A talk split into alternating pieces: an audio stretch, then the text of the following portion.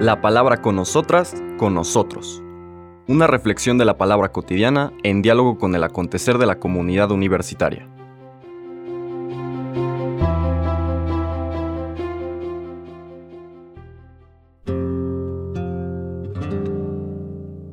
Hola, buenos días. Bienvenidas, bienvenidos a la palabra con nosotras, con nosotros.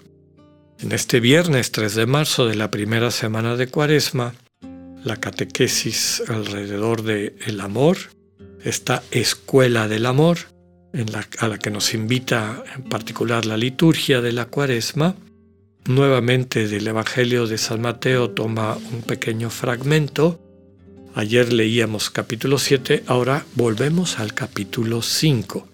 Inmediatamente después de las bienaventuranzas, el Señor en el Sermón del Monte hace una serie de comparaciones entre la ley antigua o cómo se interpretaba la ley antigua y lo que Él viene a proponer.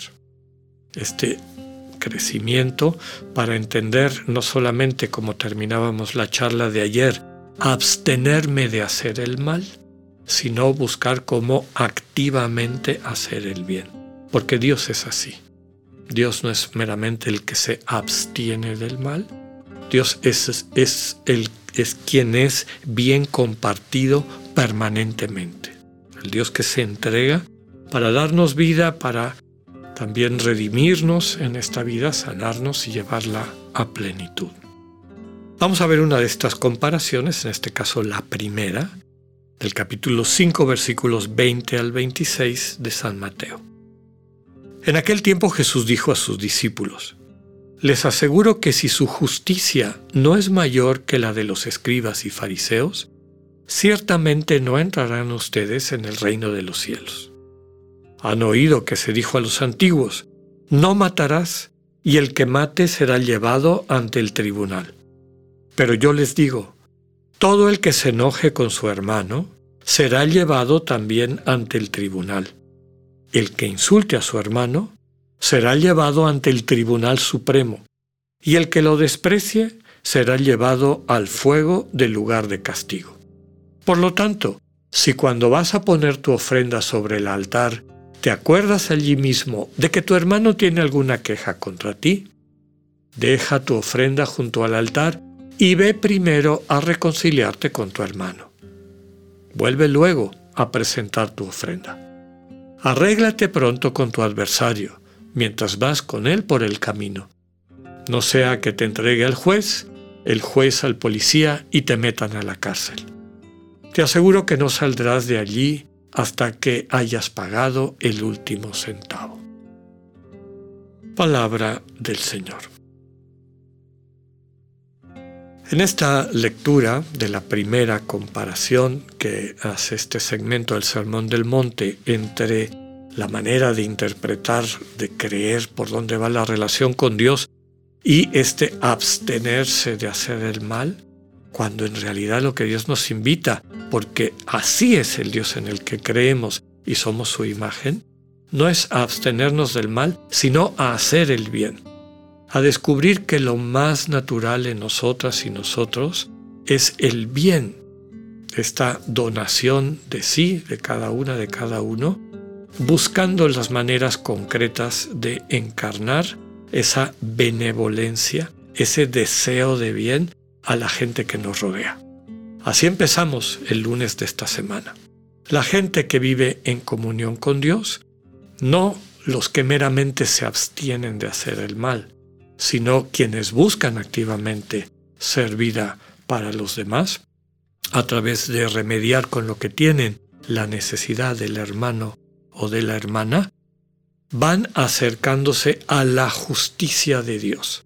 Ya hemos dicho en otras ocasiones que este término de justicia, desde la perspectiva cristiana, no es meramente repartir premios y castigos, como a veces entendemos la justicia, eh, y poner las cosas en orden, sino es el ajustarnos, el sacarnos de la perversión, es decir, de una manera errónea, equivocada de gastarnos la vida, los dones que Dios nos ha dado y el tiempo, el tiempo que duran nuestras vidas es uno de los dones principales.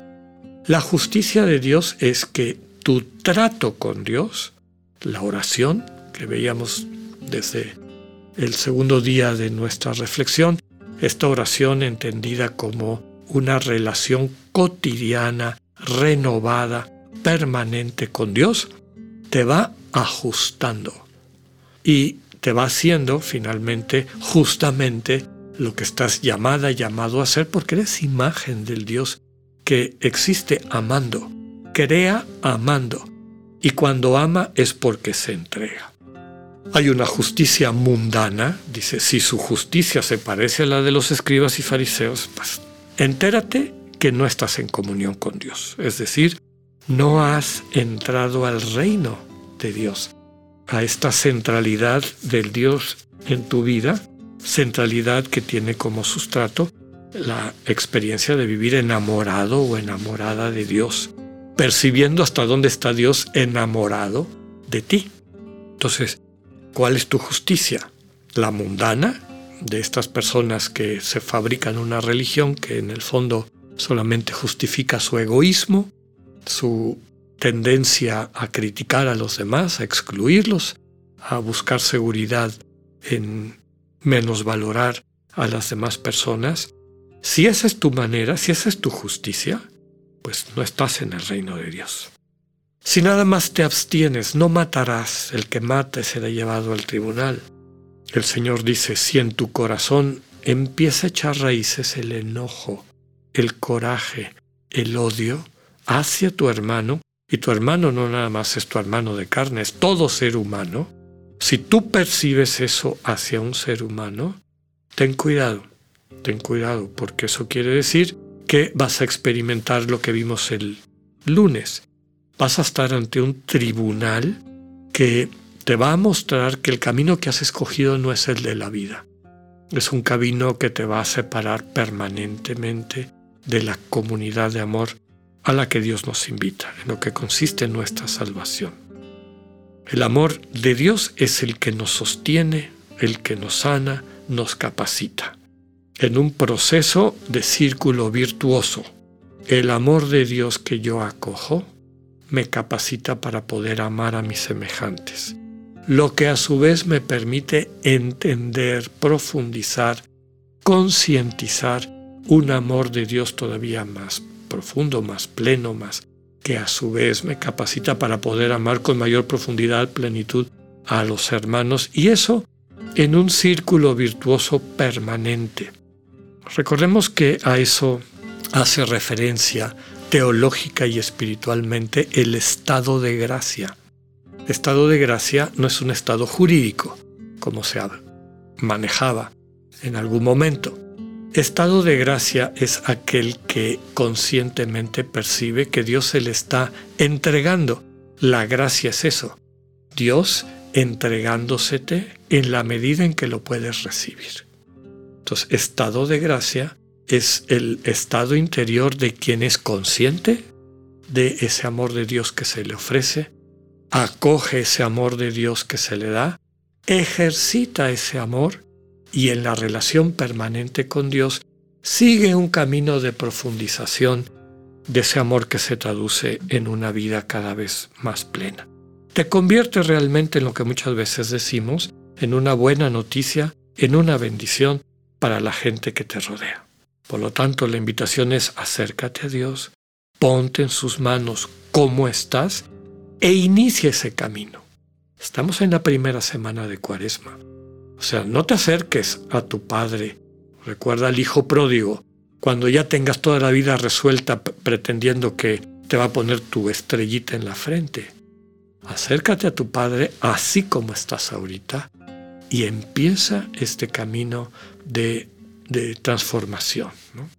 La verdadera religión se manifiesta siempre en la actitud de amor solidario, de misericordia, no en actos de culto, la segunda parte. No lleves tu sacrificio al altar cuando en el fondo tienes una ruptura definitiva con un prójimo, cuando hay rencor en tu corazón. La verdadera religión es que en tu corazón, en esta acogida al Dios que se te entrega, esta gracia de Dios, este estado de gracia, todas estas relaciones de tu entorno se vayan sanando, se vayan constituyendo en ese vínculo del amor compartido. Pidámosle al Señor esa gracia, recordando que podemos tener semillas de vida, las que Dios va poniendo en nuestros corazones, o semillas de muerte, las que el mundo y sus valores van muchas veces poniendo en nuestro corazón. Y eso nos preparará para la temática de las próximas semanas de Cuaresma. Que tengan un buen día, Dios con ustedes.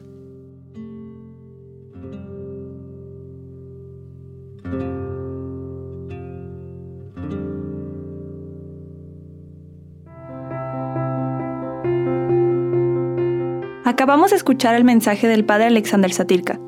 Escúchalo de lunes a viernes a las 8.45 de la mañana por radiveroleón.com o a través de nuestra app gratuita para iOS y Android. Radivero León, no todo está dicho.